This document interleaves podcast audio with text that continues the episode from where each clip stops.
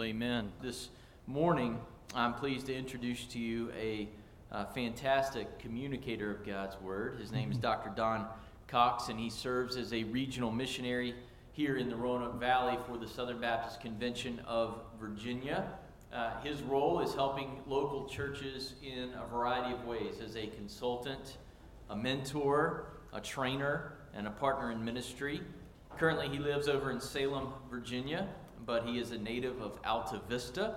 He made his profession of faith at the age of 12 and publicly acknowledged his call to ministry during his college years, and he has served in many Southern Baptist contexts. He has served since 1988 in some form of ministry, including youth pastor, associate pastor, senior pastor, North American Mission Board missionary, and now Southern Baptist Convention of Virginia staff. He served as an interim or transitional pastor at four churches. He served on the SBCV staff since 2004. In addition to these things, he's also served on numerous SBC boards and committees, and he has a passion for missions. Amen. Praise God for that.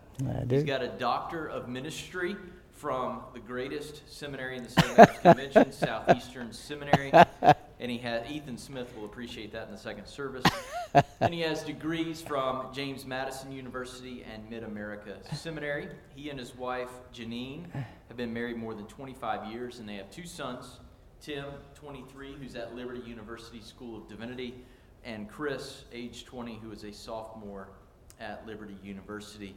Don kindly offered to fill the pulpit for me sometime this summer so that I could take a little break, and Stacy and the kids and I enjoyed a few days of camping with her father down at Hungry Mother State Park. I almost died going up Molly's knob because I'm that out of shape. But Brother Don, I thank you for being willing to be here today and allowing me to get some precious time with family. Church, would you welcome Brother Don Cockes? Thank you, my brother. I appreciate it. Boy, that $5 for that introduction really paid off, didn't it? Tell you what, he was reading all that, and I was thinking, wow, I just feel tired just hearing all that. It is great to be here today, and I'm grateful to speak on behalf of so many Southern Baptist missionaries that you support. I'm going to ask you to turn to Luke chapter 10, by the way, Luke chapter 10. And I just want to thank you on behalf, for example, of more than 7,000 seminary students that you're supporting. Imagine that. Men and women who are called into ministry, who are being trained, and you are supporting them. Folks like Jacob and Christy who could not go. These are individual people I'm thinking of who could not get their education to fulfill their calling if not for your support. I thank you on behalf of more than 4,000 international missionaries that are serving around the world, like Jim and Teresa Flora, who are serving in the southern part of Africa in a nation that until they arrived, many of the people who were there in the villages of the mountains of Lesotho had never received a Bible in their own language until they came. I give you thanks on behalf of more than 10,000 North American Mission Board chaplains and missionaries and students and church planters deployed all around North America. Those are a part of what you support through your Southern Baptist mission work. Thank you for your involvement, your participation in mission work like in Puerto Rico and Haiti, Spain, Washington, D.C., many other places. But I'm here to consider a question, why? Why do we do that? Why, since 2017, has North Roanoke Baptist given more than $60,000 through the SBC Virginia to support mission work in places that you and I may never see, people that we may never meet? Why do we do that? Well, I'm glad you asked. Luke chapter 10, verse 25 down to 37, I believe, give us our motivation. Because if you hear nothing else I say this morning, I want you to hear and understand this. To love God means that you love other people. Loving God means loving others. And how do I get such an idea? Jesus gave it to me right here, Luke chapter 10. Notice what it says in verse 25. And behold, a lawyer stood up to put him, Jesus, to the test, saying, Teacher, what shall I do to inherit eternal life? And he said to him, What is written in the law? How do you read it? And he answered, you should love the Lord your God with all your heart, with all your soul, with all your strength, and with all your mind, and your neighbor as yourself. And he said to him, you have answered correctly, do this, and you will live. But he, the lawyer, desiring to justify himself, said to Jesus, and who is my neighbor? And so Jesus replied by telling him a story. There was a man who was going down from Jerusalem to Jericho, and he fell among robbers who stripped him and beat him and departed, leaving him half dead. Now by chance a priest was going down that road, and when he saw him, he passed by on the other side.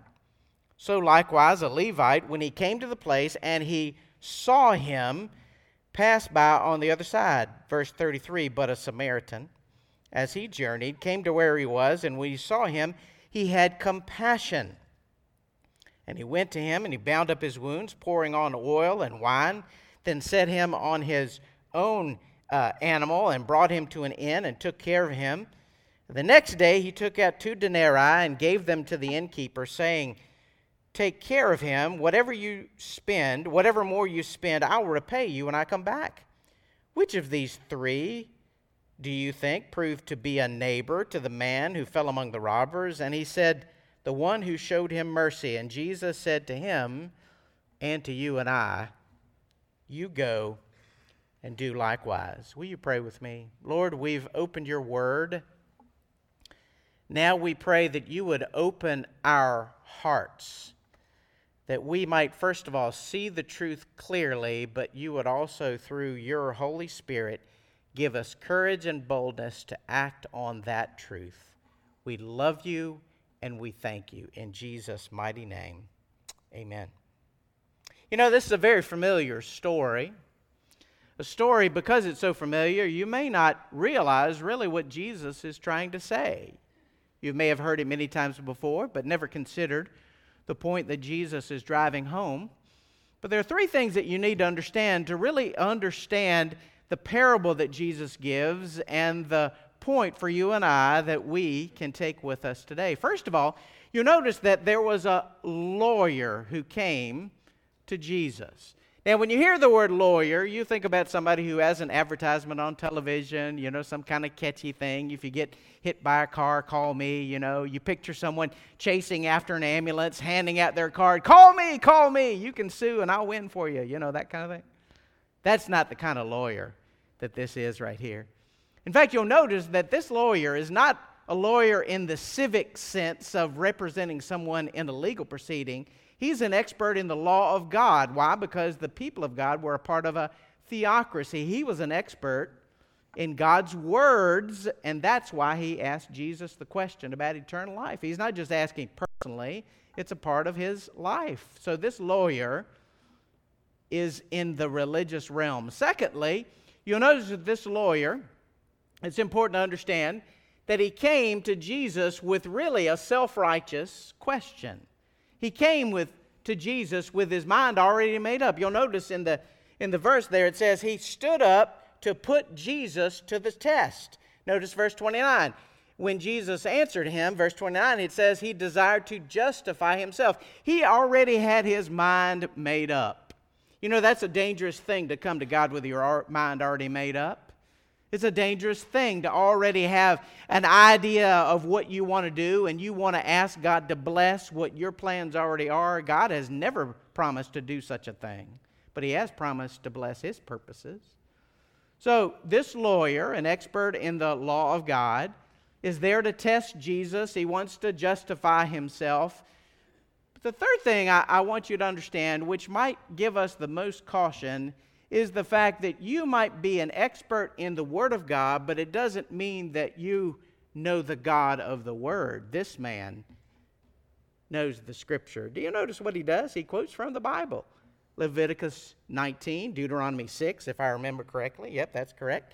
He comes to Jesus with his mind already made up, and he is an expert in the law of God, and he is seeking justification. He wants to be right with God. You see, there are lots of people who know what the Bible says, but it doesn't mean that they know the author. That's really the important thing, is to know the author. That makes all the difference in the world, because people who are experts in God's word, but yet do not know the God of the word, they can become self-righteous. They can be become the kind of people who become prideful and prejudiced toward others. They're the kind of people that say, "Oh God, please bless me and help me not be like my neighbor that I just drove by on the way to church today." You have to be very careful about that. In fact, in this story, it's very interesting that Jesus chooses religious people to address this problem. First of all, he tells a story about the priest that comes by. The priest is an expert in the rituals of God, but yet evidently his heart was far from God, because in his busyness, whatever was going on, he didn't have time to express love for the very God that he was expressing those rituals to in the first place. And then secondly, Jesus tells a story about a Levite who comes by, who is an expert in the very words of God, but yet did not apply those very words to this situation. And Jesus makes a hated Samaritan the hero of the story. Imagine that. It's like if we were to tell a story today in church and I were to make a Russian or some type of other nationality the hero of the story, you'd certainly either take offense or take note. Jesus does this very importantly. You see, you have to understand these things to understand what Jesus is driving home here. This story has some very important words for us. And the main theme that he's saying here is that loving God means loving others. First of all, we notice in this story that we need to open our eyes to those who are hurting around us. Verse 30, Jesus says, "There was a man who was going down from Jerusalem to Jericho, and he fell among robbers who stripped him and beat him and departed, and they left him for dead." You see, this story would be very familiar to someone who lived in that area. This road from Jerusalem, which was high on Mount Zion, leading down to this area near Jericho. You see, Jericho was situated near the Dead Sea. The Dead Sea is the lowest spot on earth.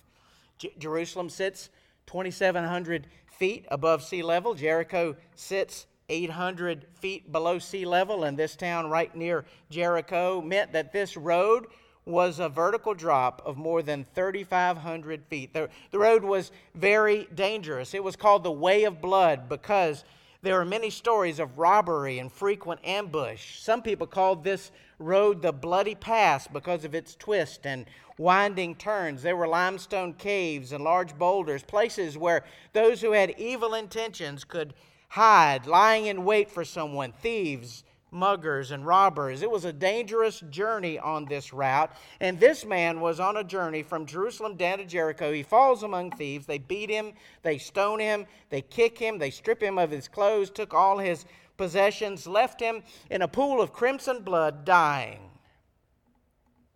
And Jesus tells us that that's exactly what happens to people even in our day. You see, who's the author of all misery?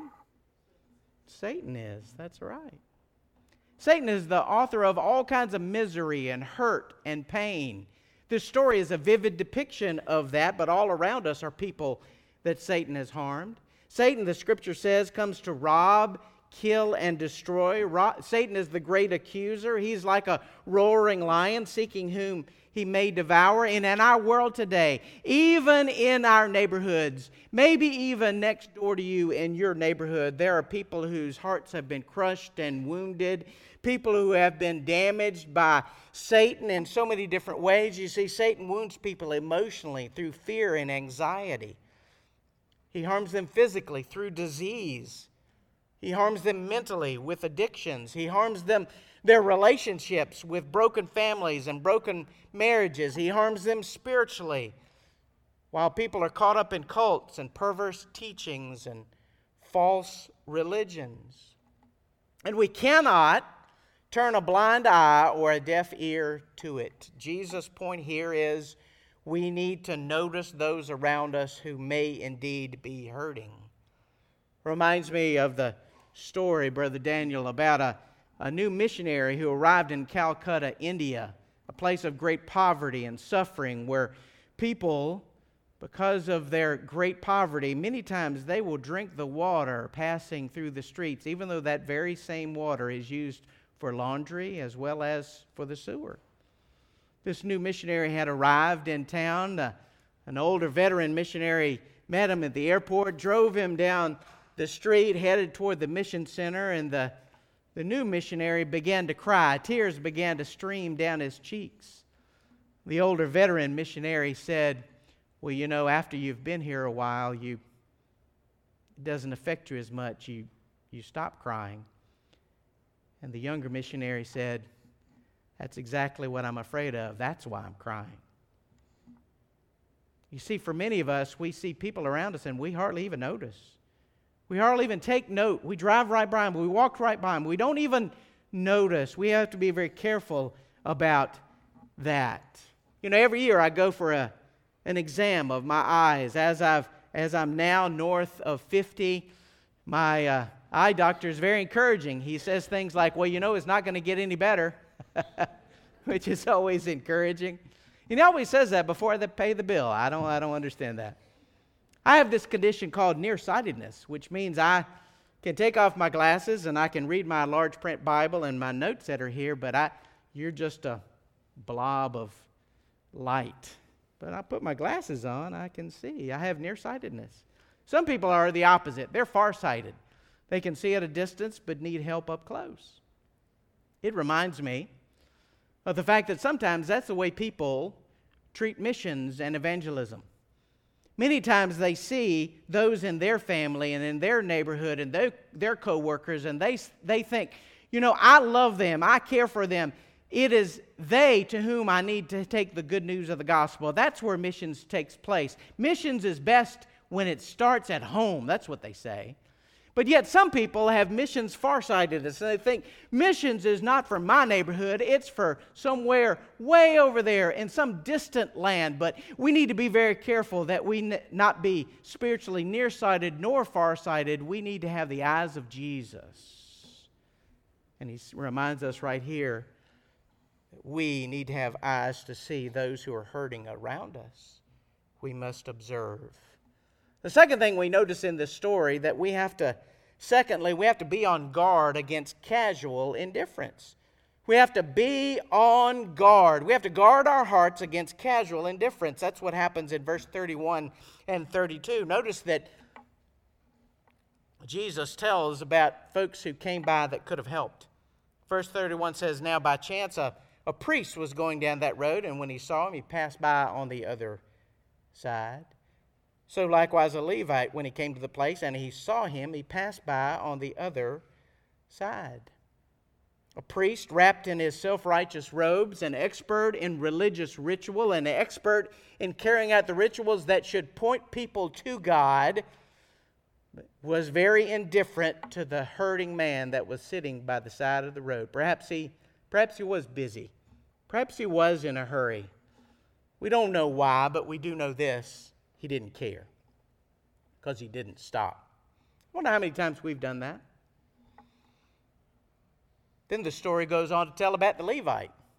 The Levite was an expert in the Old Testament law, was one that helped people interpret it, and even to add guardrails, guidance for how they were to follow the Old Testament. The Levite, what does a Levite do? Levite does the same thing.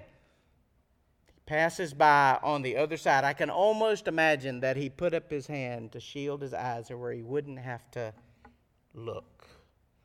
You see, priests and Levites shared a high status in the community of God's people. And we don't know why they didn't stop. We just know they didn't stop. Today there are many people who might be experts in the ritual of trying to follow God, but yet do not express the love of God towards those hurting around them. They become casually indifferent. They don't even notice. There are others who are experts in the words that God has given to us. Are these words from Him? Absolutely. But those words tell us of His love that we are to express to others. You see, ritual is not the answer. Rules are not the answer. Jesus and His love is the answer. You see, rituals and rules can make us cruel. They can make us judgmental. They can make us self-righteous. But yet, we indeed need to express the love of Jesus to others. You know, Paul was an expert in these rules and rituals. In fact, so much so that he had to remind us that expertise really added up to nothing, because in Philippians chapter 3, here's what he says. Paul talks about his own resume, and he says, though I myself could have reason for confidence in the flesh also, if anything else has reason for this confidence, I have more. Circumcised on the eighth day, of the people of Israel, of the tribe of Benjamin, a Hebrew of Hebrews, as to the law, a Pharisee, as to zeal, a persecutor of the church, as to righteousness, under the law, blameless. But whatever gain I had, I counted as loss for the sake of Christ. Indeed, I count everything as loss because of the surpassing worth of knowing Christ Jesus my Lord. And for his sake I suffer loss of all things and count them as rubbish, in order that I may gain Christ and be found in him, not having a righteousness of my own that comes from the law, not from the rules, not from the rituals, but that which comes through faith in Christ, the righteousness from God that depends on faith. That's what makes the difference.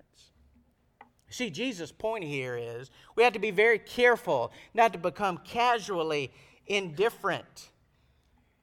We need to not turn a blind eye to those who are hurting around us. I began this time by asking the question, why do we get involved? Because we need to have the eyes of Jesus upon those that are hurting around us. Why are we careful to notice those that are hurting around us? Because we don't want to become casually indifferent like the judgment that Jesus places upon these two in this story. Because it reminds us, thirdly, that we need to practice compassionate involvement. Notice what it says in verse 33, but a Samaritan, as he journeyed, came to where he was, and when he saw him, he had compassion. And he went to him, and he bound up his wounds, pouring on oil and wine. Then he set him on his own animal, and brought him to an inn, and took care of him.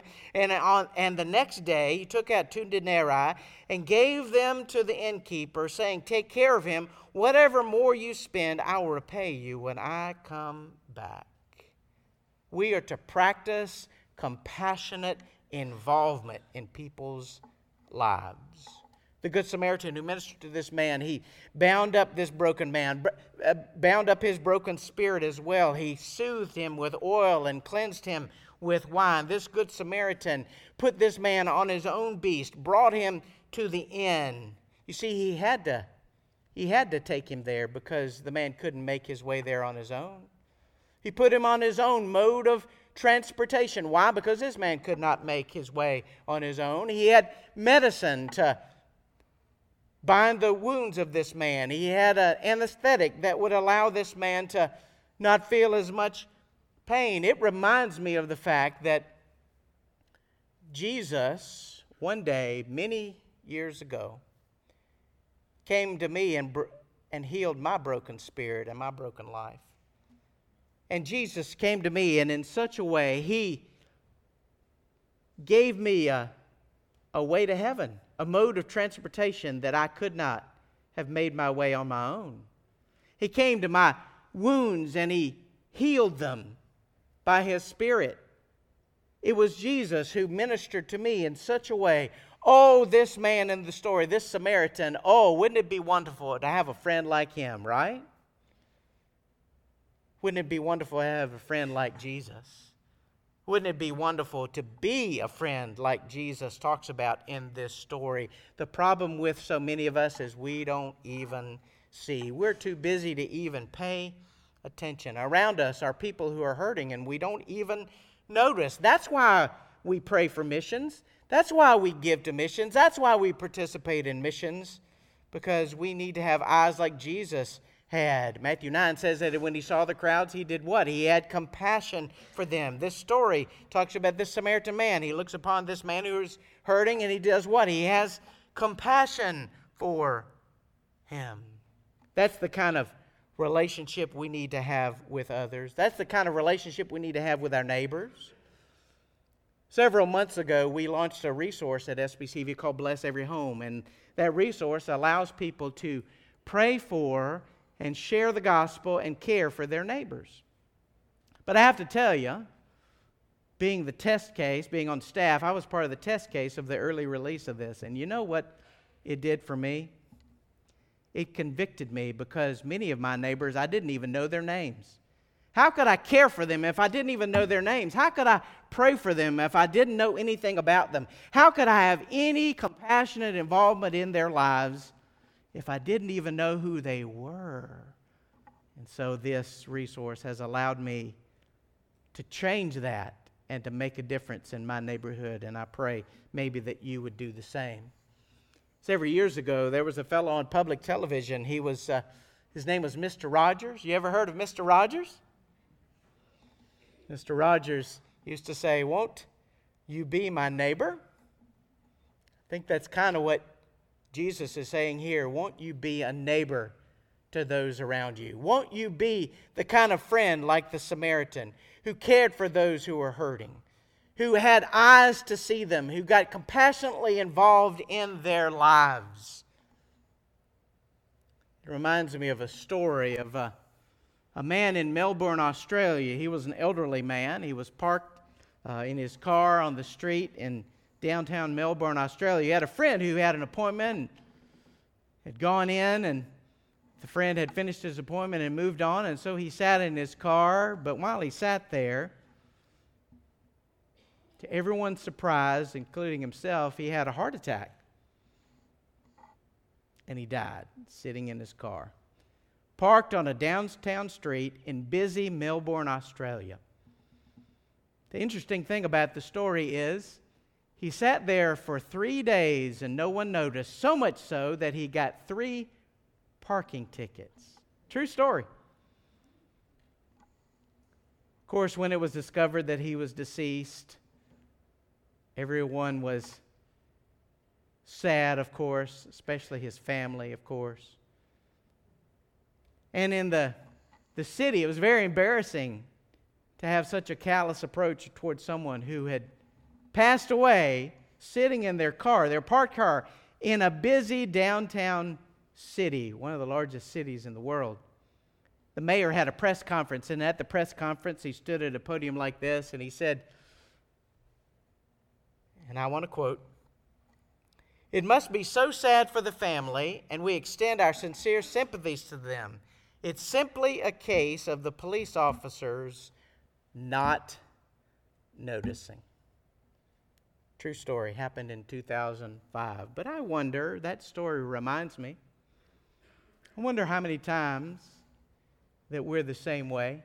We hear that story and we shake our head and we think, how callous that police officers and others would come by and nobody would even notice. But I wonder if we don't do the same thing sometimes in our lives. We don't even notice. Jesus tells us to be very careful. To be careful about becoming indifferent. Be careful about turning a blind eye and a deaf ear to those who are hurting around us. He tells us that he wants to be compassionately involved in the lives of others. How can you do that? You can be involved in people's lives by sharing your faith with them, by coming to church and bringing them with you, or invite them to church with you. You can have a home Bible study where you can invite your neighbors over, because many are uncomfortable coming to a church until they get to know people, and maybe a home Bible study would be the way to do it. Christians ought to be involved because we care and we love Jesus, because loving God means loving others. We ought to be involved on the forefront in foster parenting and adoption. We ought to be involved in our local schools. We ought to take our faith wherever it is, whether it be your office in which you work, your neighborhood that you live, or maybe if your kids are involved like my kids when they were younger, they were involved in all kinds of different sports. Don't leave your faith at home when that takes place. Now, let me hasten to say that the gospel is about the fact that Jesus is our substitute. The gospel message is this: you and I are sinners in need of a Savior. We cannot save ourselves, and Jesus is our substitute. He dies in the place of His children, such that when we place our faith and trust in Him, it changes everything. That is the gospel message. But let me hasten to say, but Jesus is not just our substitute, He's our example. In fact, in Philippians chapter 2, verse 3, it says, "Do nothing from selfish ambition or vain conceit, but in humility count others more significant than ourselves."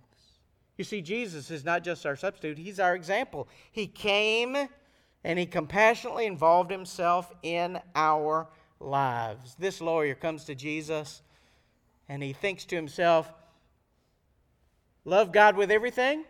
I can do that. Love my neighbor as myself? I can do that. But I wonder who I get to leave out. That's kind of the question that he asked. He's kind of looking for an out. He's kind of looking for people that he can leave off the list. Now, if I were to ask you who is your neighbor, maybe you'd be thinking about some folks that you'd like to leave off of that list. Jesus says we don't get to leave anyone off the list.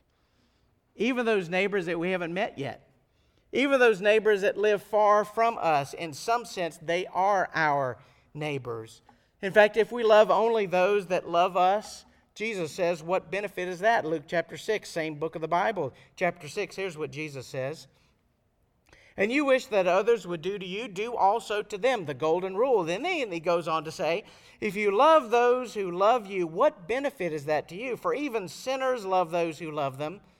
And if you do good to those who do good to you, what benefit is that to you? For even sinners," even people who do not claim the name of Jesus, "do the same."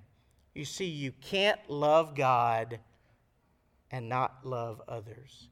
You see, loving God means loving others. That's the point of Jesus' story here. Driving it home even more deeply, in 1 John chapter 4, verse 20, here's what it says. "If anyone says, 'I love God,' and hates his brother, he is a liar. For who does not love his brother whom he has seen cannot love God whom he has not seen. And this commandment we have from Him," from Jesus, "whoever loves God must also love his brother." That's what Jesus is asking of us. He's asking of us that we will love others because we love Him.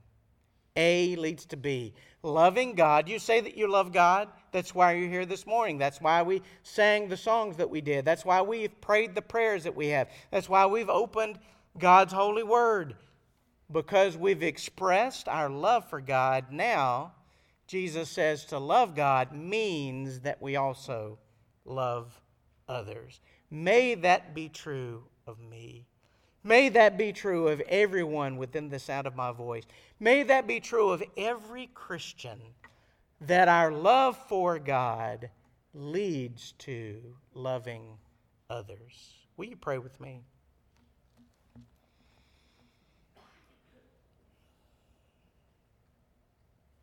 God, we're mindful that even now, missionaries that we support somewhere around the world are sharing the gospel with others. We pray, first of all, that you give them safety, if it be your will, and give them a willing witness, and give those that hear the gospel witness ears to hear, we pray. But we're reminded, Lord, that not only are there needy people around the world, there are needy people in our neighborhood, in our community, in our sphere of influence. Lord, may we be reminded that loving you means that we love them, that we express that love in a multitude of different ways. Lord, give us, Lord, not just the motivation, but the courage to act, to express our love for you by loving them, and give us wisdom how to do that. Lord, we're reminded that your gospel message is the fact that Jesus died as our substitute. And maybe there's someone in this room this morning who needs to express faith and trust in you in such a way that they're saved. I pray that that would happen today. Help them to understand that Jesus loves them so much so that He died on a cross for their sins, that they might be saved and to change their life eternally. Lord, give them courage to act on that faith. Give them faith and courage to act on it, we pray. And give us all courage and boldness to express our love for you by loving others. We thank you for this time and for your word that guides us into all truth. What a perfect treasure it is. We love you. In Jesus' name, amen.